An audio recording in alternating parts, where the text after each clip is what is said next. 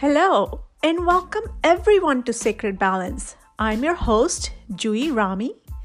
Sacred Balance is a special space created for seekers where we come together to explore deeper dimensions of life and share spectacular stories of people who are avidly seeking that balance while thriving and tasting magic of life and all its possibilities. So come join us and together let's make it happen. Erik Solheim is a well known global leader on environment and development, as well as an experienced peace negotiator. Currently, he's a senior advisor at World Resources Institute. He also serves as the CEO of Plastic Revolution Foundation. Eric also is the chief mentor of the Global Alliance for Sustainable Planet and chairman of the board of Afroz Shah Foundation in Mumbai. His accomplishments, his service to humanity and environment are exemplary. And above all, his green optimism, his passion and foresight to recharge and rejuvenate India with an environment movement while inspiring and involving India's youth to join the cause wins your heart as you listen to this conversation. Hope you join our Green Dream movement and together we look forward to creating a planet that will help sustain and thrive our future generations to come.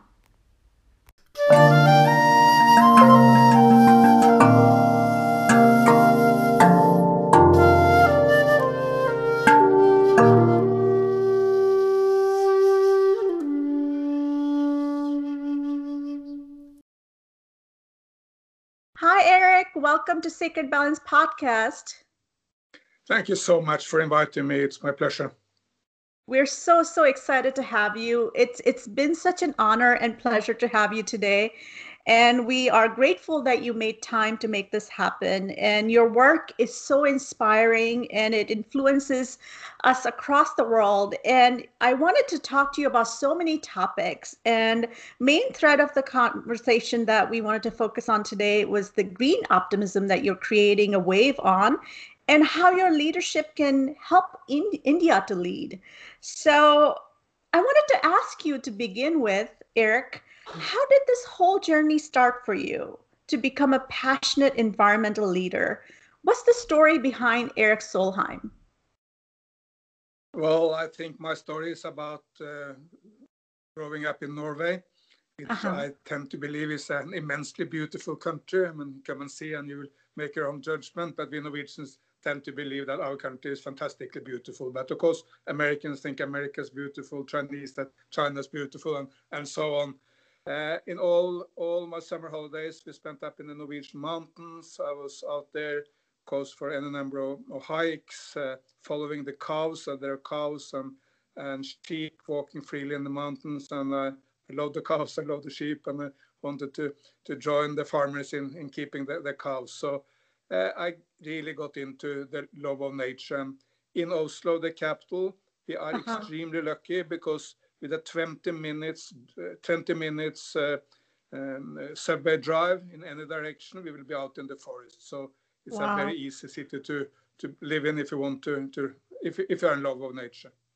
That's beautiful. And how did your work with youth in India started. You know, you're really influential with lawmakers in India and your powerful, you know, work that you have done all across the world to make green policies that can bring real change in the environment. Can you share a little bit about your work in that arena and help our listeners gain insight on how India can also lead with this green dream? Yes, uh, for uh, a number of years, I was the chief negotiator in the peace process in Sri Lanka, which is, of course, India's neighboring country. And mm-hmm. th- those days, I went to India maybe every month to discuss with Indian leaders the progress or sometimes lack of progress in the peace process in Sri Lanka. And mm-hmm. I came to have some knowledge of India uh, and a love for India. I mean, love for Indian food and Indian culture and Indian religion but yes. also the understanding that the future of humanity to a large extent depend on India. In the very near future, India will be the most populous nation in the world. In a few decades, there will be close to 2 billion people living in India alone, many, yes. many, many more than in the Americas or in Europe. So if we don't take an interest in India, it's, uh, uh it's we miss it out simply in the West. Yes, that's definitely true. And how was your recent trip to India? Can you talk a little bit about that? That, of course, came during the most dire circumstances in India. Yes. Uh, was, we were planning the trip uh, in March when it, everything looked very good. Mm-hmm. In India, my, my good friend Harsh Vardhanshi, who's the Minister of Health, was close uh-huh. to declaring victory. India was out of the woods. Uh, it seemed that India would have passed the corona without any major uh, difficulties. But then all of a sudden, the, the virus hit back. It was a huge spike and yeah. we, can all see the, the news from India now. India, India struggling. For sure, yes. India will come out of the out of this. I mean, India will overcome. In, India in the future will be still the strong nation it is, but yes. this is the most most difficult time in India, and I feel the pain of so many people. Yes, and how uh, during the pandemic you were traveling? How was that for you? did you feel safe? Were you careful? Um, you got your vaccine and everything, right? I had coronavirus myself in January. Uh, yeah. So of course you, you cannot uh, you can hardly get it uh, twice. So I, I, feel completely safe, and now I'm even uh, vaccinated. So I'm, I'm, the safest person on planet yeah. Earth at the moment. Uh. But of course the people I met they were all worried. Many were scared.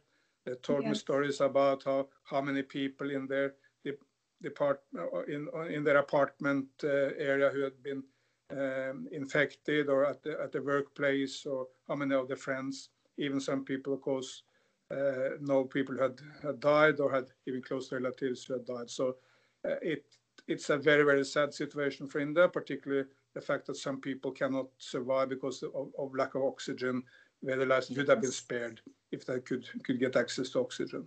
Yes, I saw you and your wife both had corona in January and were recovering together. So I'm so happy that you, you know, came out of that and without any complications because so many struggle with that, you know. Post corona they have breathing issues and they have, you know, so many neurological complications after recovering from corona. There are unfortunately many negative long-term effects also. And in India, yeah. there is a fungus which has affected a number of people, and it's very, very uh, dangerous. I mean, it seems to be 50%, close to 50% deadly. Uh, yeah. My good friend Afroz Shah, the great environment activist in, in, in Mumbai, his mother uh, is suffering from this fungus, just as an example. So there are, there are, there's so much pain, so much uh, long-term effects yeah. On the other hand, also so many heroes standing up, trying to people who use the rickshaws to bring people to hospitals, doctors are working around the clock. Let's also celebrate all those people who really, really show solidarity. My my good, my best Indian friend here in Oslo is running the best Indian restaurants in Oslo. Friday yeah. last week, he dedicated the entire turnover for his restaurant yeah. Uh, to to to buy uh, to buy uh, uh, oxygen concentrators to India. And he made 18 lakh rupees, which yeah. is quite a substantial amount from, from that turnover. So let's celebrate the heroes. Yes, most definitely. India is resilient and India will come shining through this whole pandemic. I, I, it really makes me wonder, Eric, do you think this pandemic and what's happening has to do with environment and how are they connected? And how have we played a role in making this calamity happen? Uh, it's, a, it's a relationship between the pandemic and, and environment in many different ways. Yeah. Uh, start with the origin i mean in all likelihood uh, the origin of the coronavirus was in wuhan china mm-hmm. where, uh, where, where some uh, where virus coming from bats infected maybe some other animals at the outdoor market and then came into the to the human body. So our relationship to wildlife, uh, of course, uh, from the very beginning, is a precarious one, and that that's that's part part of the story. But also uh, the, the, on the positive side, the uh, the pandemic has shown us the enormous potential for for nature to rebound. Yes. In India, in the northern Indian cities, I mean, for decades, people didn't see the Himalayas. All yeah. of a sudden, if you were in uh, in Jalandhar or, or, or Ludhiana, you could you could see uh, you could see the Himalayas and benefit yes. from that. Uh, in South South Africa, penguins were walking down the streets of, um, yes. of, Cape Town. In in Japan, they were there. in the in the big cities. In Europe, there were bears and and the big and the fantastic outdoor national parks in the in the United States. People spoke about the uh, Eh, wildlife party or wildlife bonanza. So it has shown that nature will bounce back. And the good yes. lesson for that is that when we, st we stop mistreating Mother Earth, it will bounce yes. back, nature will come back, animals will come back. Yes, I saw pink flamingos, you know, at the ocean in Mumbai, walking around after so long flying in, you know. So it, there is some hope there, and if we all work together, we can truly recover and build an you know humanity that's conscious of environment and mother earth.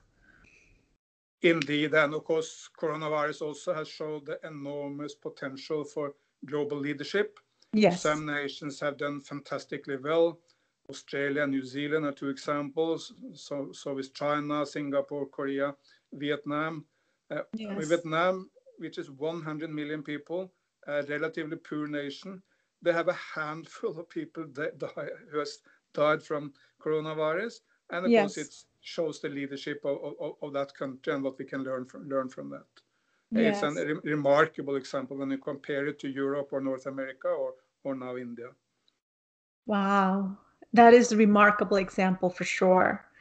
And how do you think, Eric, your expertise, your knowledge, your previous experiences, and all the inspiration that you bring in, how do you think it could make India you know lead into that green dream and actually make it a reality? What projects are you working on to make that happen? Can you talk a little bit about that? Sure but first of all of course the indian green dream will originate from india for sure not not not yes. not, not, not from me Uh, and there is a huge shift going on in india because for all the years i was traveling to india the old debate was do we Indians want to develop or do we want to take care of Mother Earth? Yeah. And then, surprise, surprise, the vast majority wanted to develop. For sure, a few environmentalists said Mother Earth is more important, but the vast majority said we are so poor, there's so many development challenges, we want yes. a broad middle class, we want to develop. But that is so much uh, the discussion of the 20th century. In the 21st century, we have the mm-hmm. win-win proposition not yes. ecology or economy, but mm-hmm. how to promote ecology and economy by win-win solutions. The most important is, of course, renewable energy. Mm-hmm. India is, in, is now spearheading uh, with China and others the global solar revolution. India has the lowest price of solar anywhere in the world, and it will be possible for India to make giant steps out of poverty based on renewables, and yes. that means that coal plants can be put into the shelves. So yes. from these old either or, either development or environment, into yes. the new, yes, please, thank you, both ecology and uh, yes. uh, eco economy, it's the win-win proposition of the future. Yes, it's the marriage of economy and ecology. So I, I try, I try to encourage India to to really speak up on, on these opportunities because uh -huh. Prime Minister Modi has formed the International Solar Alliance, Yes. he did it with um, the President uh, Macron of France, uh, mm-hmm. but it's a it's a Indian initiative at the core, and it shows the potential of India to lead in a very important area. India, wow. by the way, also has uh, the first all-solar airport in the world in Kerala. There's wow. the first all-solar rail station in the world in Assam. Mm-hmm. Uh, the New Delhi Metro, which is a huge, as you know, metro system, will soon be powered by solar. So India yeah. has, has an enormous opportunity to uh, to develop uh, domestically based on solar, but also to export solar technology and, and jobs to the world.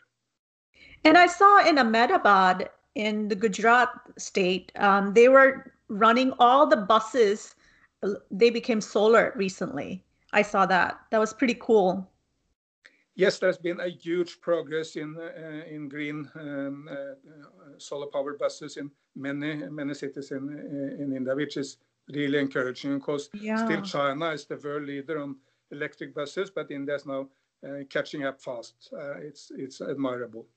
It is. My it role is, really... is simply simply to inspire people, and and I, I work with a lot of youth. Many young people, students come to me and ask for some kind of mentorship. I work with yeah. Afroz Shah, the great, fantastic uh, environment activist in Mumbai, who's leading, spearheading global action on plastic waste. Uh, and I work with um, uh, Ash Pachauri, the son of Dr. Pachauri, who uh, who led the International Panel for Climate Change, who's head, head of the POP Alliance, and a number yeah. of other people across India. But my role is just to tell them, don't don't be shy, don't be uh, don't be modest. Uh, yes. India has such an important role to play in the world. Yes, that's really really admirable that you're doing that encouraging and inspiring for Indian leaders and especially your work with youth because they're going to be tomorrow's leaders and you mentoring and guiding them you know and boosting them is is really really encouraging and we really are grateful that you're doing that it's really really really awesome absolutely of course india is one of the youngest nations in the world and the population is much much younger compared mm-hmm. to china or korea or japan in east asia compared to the us or europe and yes. indian youth will be an absolutely decisive uh, force uh, force for the future yes. Uh, and I, I see activists popping up basically in every every state in india uh, yeah. And if we can encourage them, uh, ask them to stay strong and for uh, forceful, be such such a force for good in the world. Yeah. Thinking back about your conversation with Sadhguru in 2017, what left the biggest impression on you from that? And how do you think youth, you know, Sadhguru also started Youth and Truth campaign, and he, you know, focuses a lot on working in you know inspiring youth to make changes whether it's environmental policies or you know spiritual uh, or rally for rivers or working with farmers and you know in many ways. Can you talk a little bit about that? Absolutely. I was uh, very impressed uh, meeting with sadhguru in uh, in berlin as it was at the time but uh, i'm also really looking really looking forward to go to tamil nadu to see him same uh, in India. He's a he is an inspiring leader. Yes. I think a very important message from him, which is of course in a way at the core of Indian or Eastern philosophy, is that uh, we need to seek harmony. Harmony in life, harmony between humans and nature, harmony between different humans, uh, harmony between our soul and um, uh, our body. It's a bit different from the Western thinking, where we tend mm-hmm. to focus more on freedom. Yes. Uh, the freedom of the individual, while the perspective of harmony. there's no necessary contradiction between the two. I mean, freedom is good, but for sure, harmony is essential for an any society. And adding to that, Sadhguru is also very, very practical. He has, as you hinted to, he has uh, started this uh, Rally for Rivers campaign, yes. which is about saving the great, beautiful rivers of India, Ganga yes. being the most most well known, of course, but there are, so, so many others. And yes. also very practical in including the farmers looking into how they can benefit from environment progress. Because if you yes. don't do environment progress with the people, uh, it will never work. Yes. And he also, you know, focuses a lot on ecology and economy working together to boost the farmers so they don't feel like they're missing out on you know survival um, because they want to do something environmental we should simply forget the old message of ecology or economy and yeah. move into the new thinking of win-win how yes. can a farmer both take better care of mother earth while at yes. the same time provide a better livelihood for himself or, or herself and, and the family and that's yeah. of course now, now possible in andhra pradesh as an example there are now um, a lot more than 1 million farmers have moved into a green agriculture where they reuse uh, the agriculture waste as fertilizer uh, and they do um, nat natural uh, activities to keep insects away. Mm -hmm. So the emissions are less and the impact on nature is less while the, while the uh, harvests are much, much, much better than in the past. So it's a, it's a win-win. Yes, absolutely. And uh, do you have any projects in South India that you'll be working on in the future endeavors uh, or working with Sadhguru in South India in some form?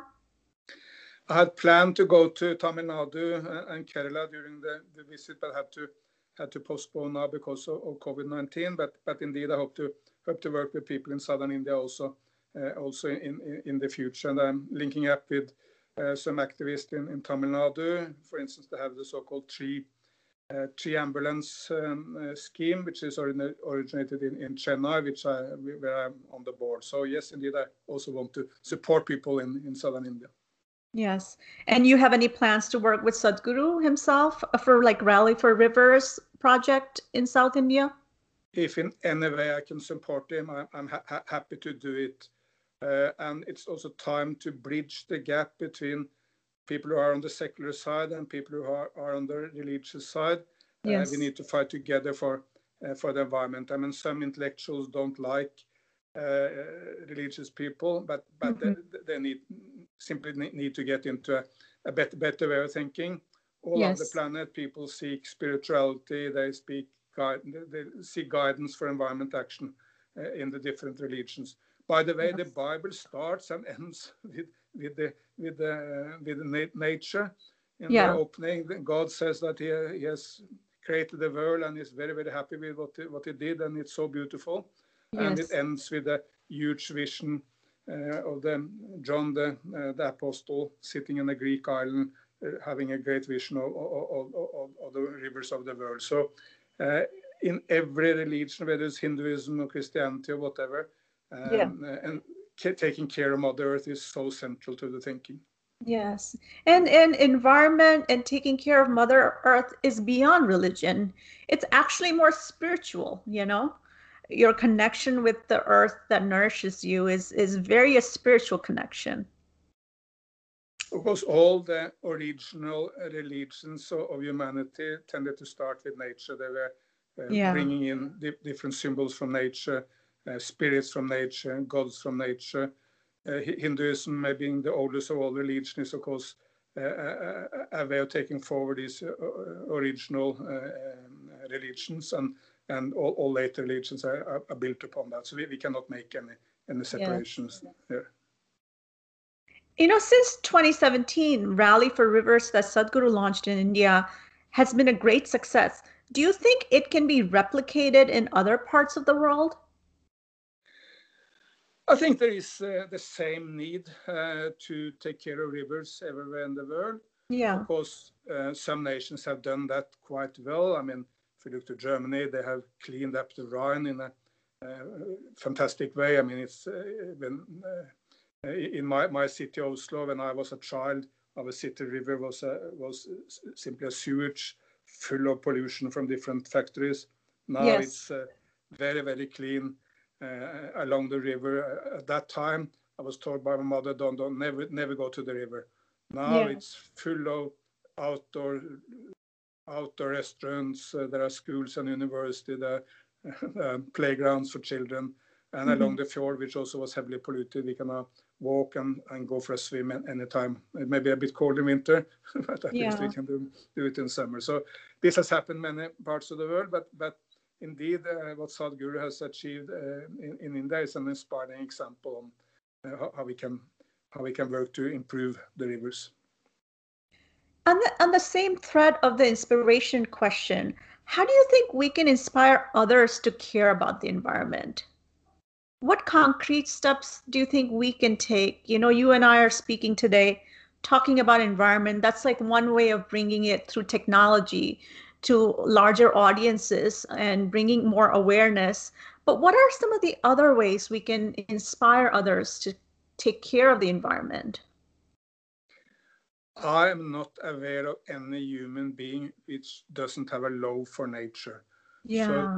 So, uh, try try to speak to people about what part of nature that person loves. I mean, you tend to love a place maybe from your childhood, or a place yeah. you consider particularly beautiful, or or it may be the, the park or the forest or the river which is close to your home and which you visit every day. But wherever you are on planet Earth, there is the beauty uh, of this incredible planet. So uh, no one wants to destroy it. Uh, yes. So we, we simply need to take this higher on the agenda. They need to protect it.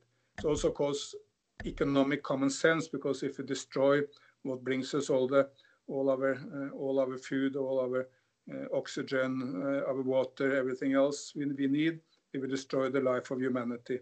But I think yes. let, us start with our love for nature. That's the yeah. driving force, driving flame inside us. Yes. And you know, it's very easy to take a pessimistic view of the world right now. Sometimes I feel, and especially the opposite direction the United States has taken during the past four years, in particular with the environmental issues.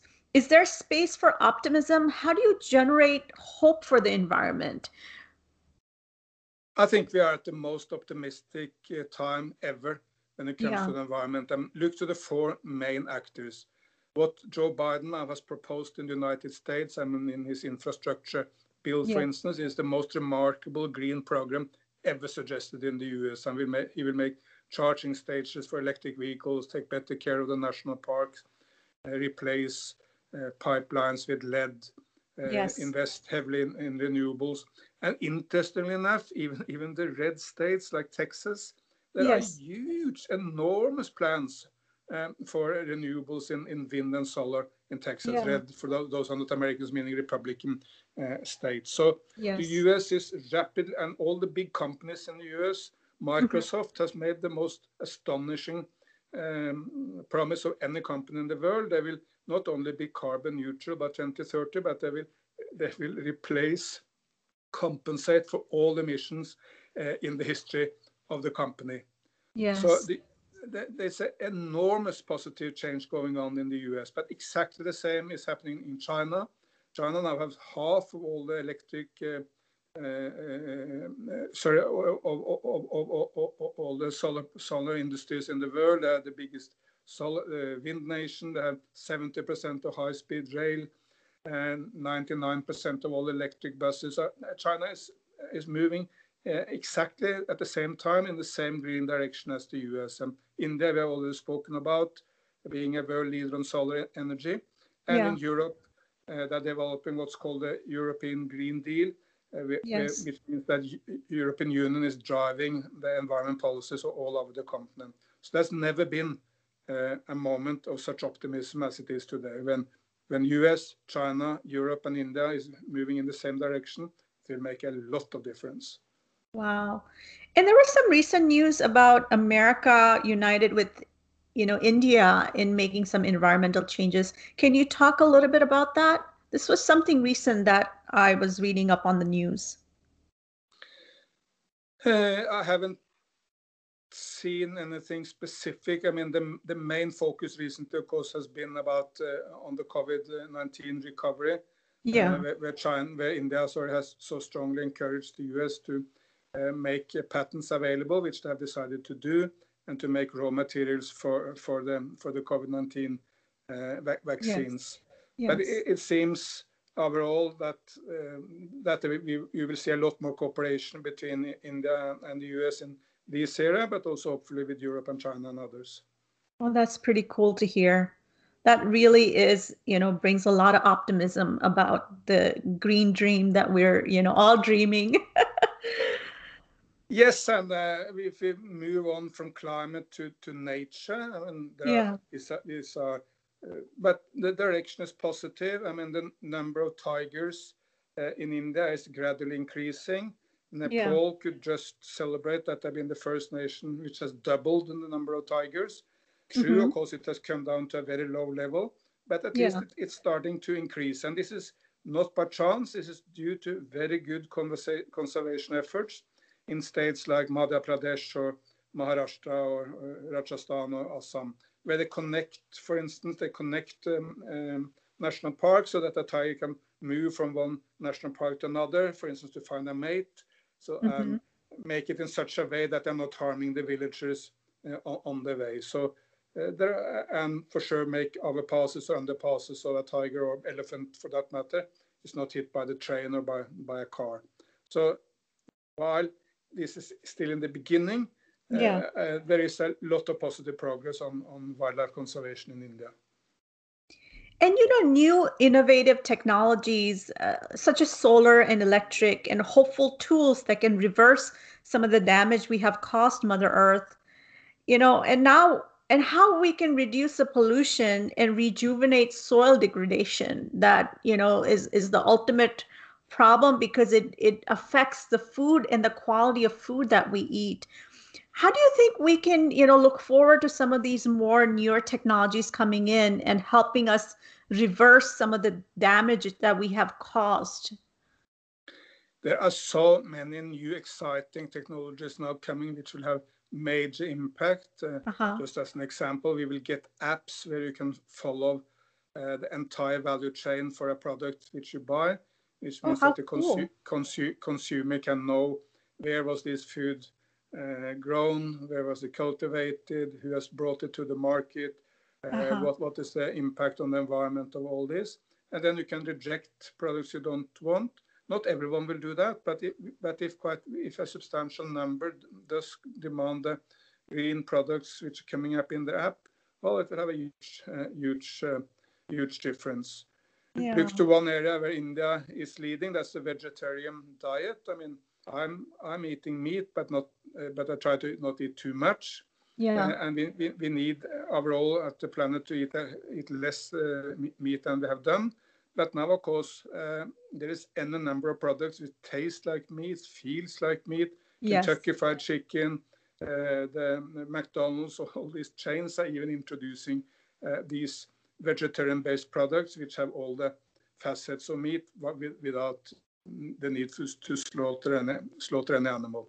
And of course, India historically has been the heaven of vegetarian uh, uh, diet. Cuisine. Yeah yeah, mm-hmm. diet. And in southern India, I think maybe 50% of the people is are, are, vegetarian, and it's the place to go if you want tasty, delicious uh, yes. uh, vegetarian food. So this shift will come, and it's added uh, by, by new new technologies. And of course, uh, information technology can add an enormous amount of value to to renewables. You can make the renewable in, in industry much much more efficient uh, by information technology. I mean, new, new cars, for instance, will uh, use much less uh, tech, much less energy because they are full of, of uh, IT uh, equipment which uh, reduce the, the, need for um, for fuel. I mean, Tesla and its leadership has inspired a lot of auto industry makers to make cars that are electric because Tesla Tesla has been that, you know, that that inspiring force in the auto industry i think.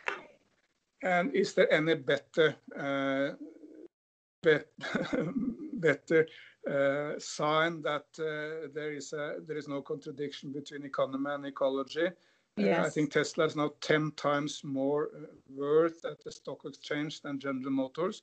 General yes. Motors are making a lot, still making many more cars than Tesla, yes.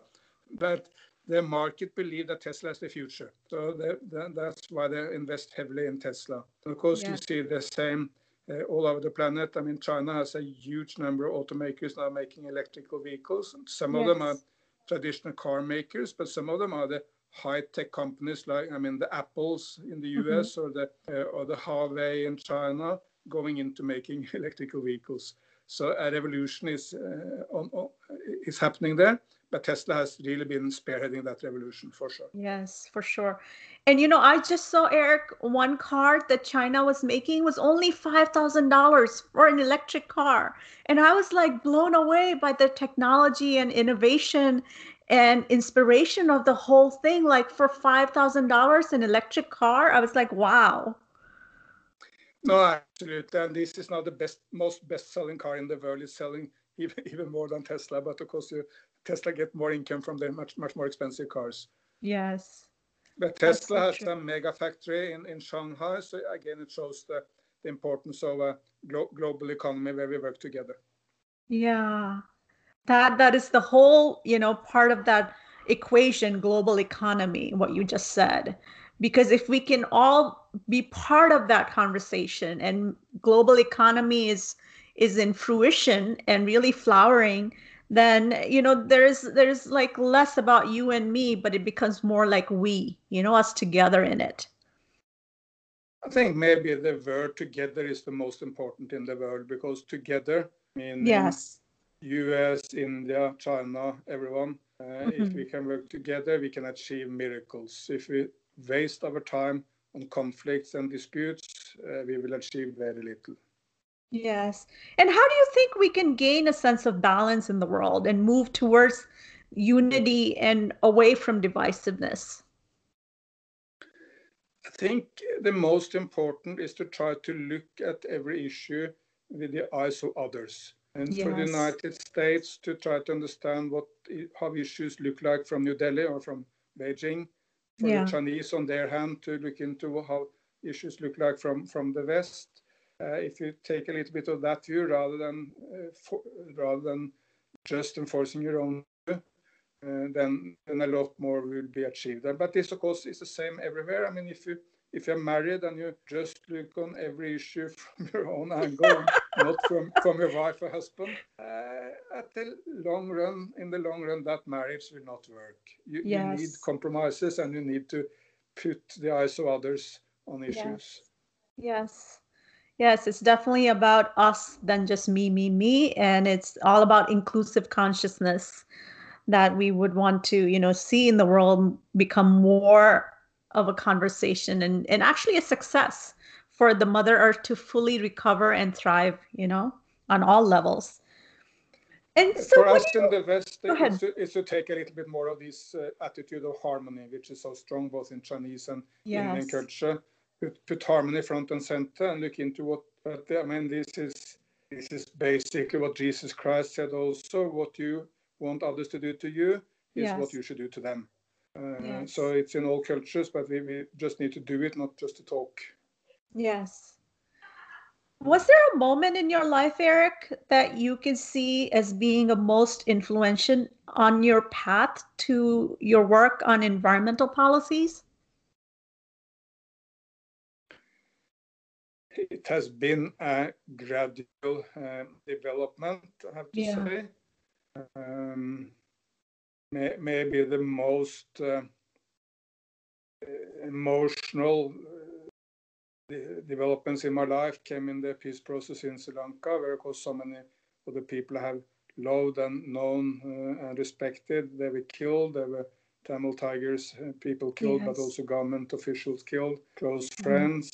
Mm-hmm. Um, that of course give you a perspective on life uh, that well, we, we need compromise. We need to work together. We are in it yes. together. If we just double down on our own views, we will come nowhere. Yes. So you were just recently in India, and did you do you feel um, content with everything that you wanted to accomplish during your trip, or do you have some things that didn't get finished and you're planning to go back again sometime soon when the pandemic is more under control? I hope to come back to India as soon as the pandemic uh, is under control. Mm-hmm. Uh, we are working on a big investment scheme with the Indian government with the aim of mobilizing big money for climate adaptation in India, which will be very concrete benefits for farmers. Uh, so it's, it's not just a, the- a theoretical scheme, but something very tangible, very close to people. I will work with Afroz Shah on his uh, foundation, setting up uh, to learn from the enormous beach cleanups he has uh, organized in in Mumbai.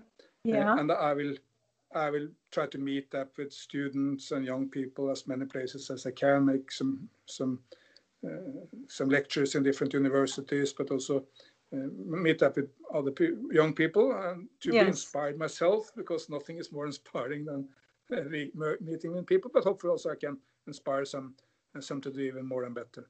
Yes. And especially youth inspires all of us, you know, because they bring that new fresh energy and gusto to make things happen in the world. So we tend to forget that nearly all major changes in world history came from young people. I mean, yes. United States of America, those who run the civil rights movements in the 1960s, they yeah. were teenagers, so they were in the early 20s.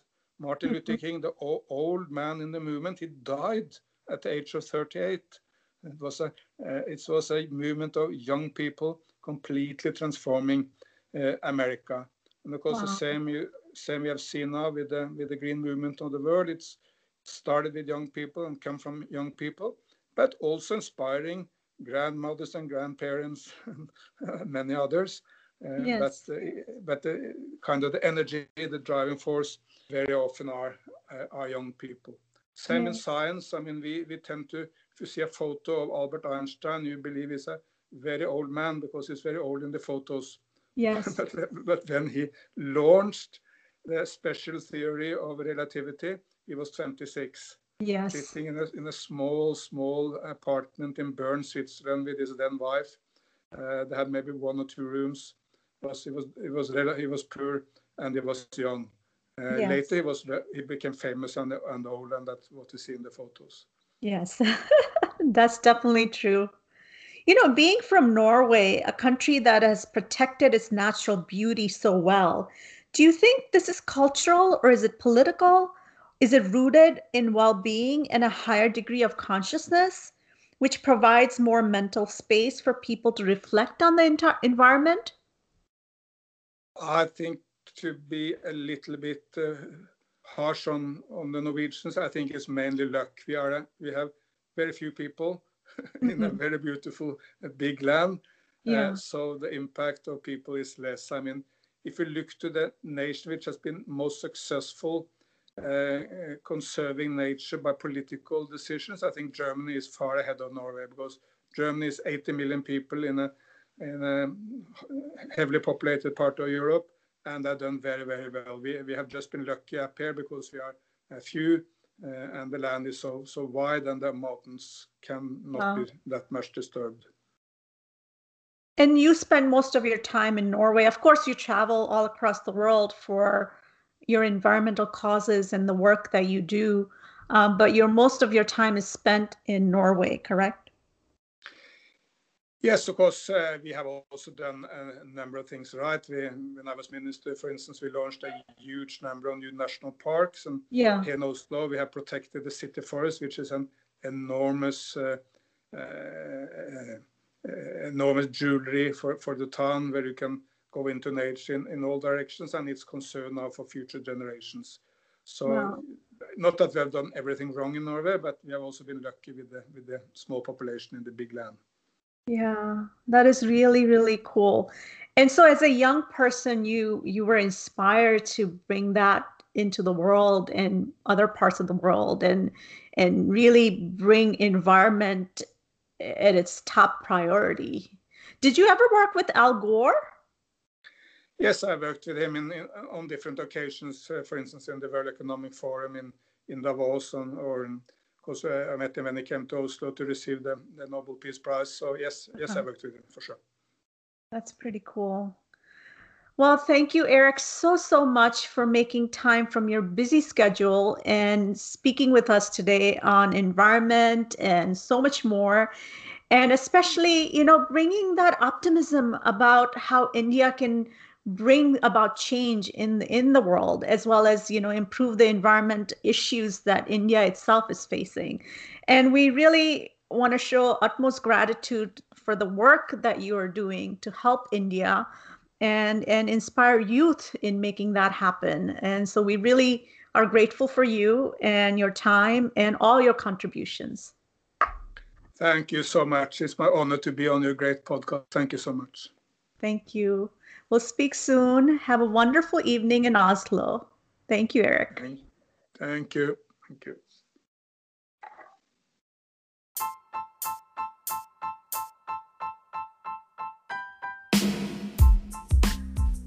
Thank you for listening to our show today. You can find out more about Sacred Balance, technology of inner engineering, our guest, and the topics covered from the show notes attached to the series and the episode. We would appreciate your balanced feedback on the ratings in the review section. Until next time, a world full of love, light, and laughter. Let's make it happen.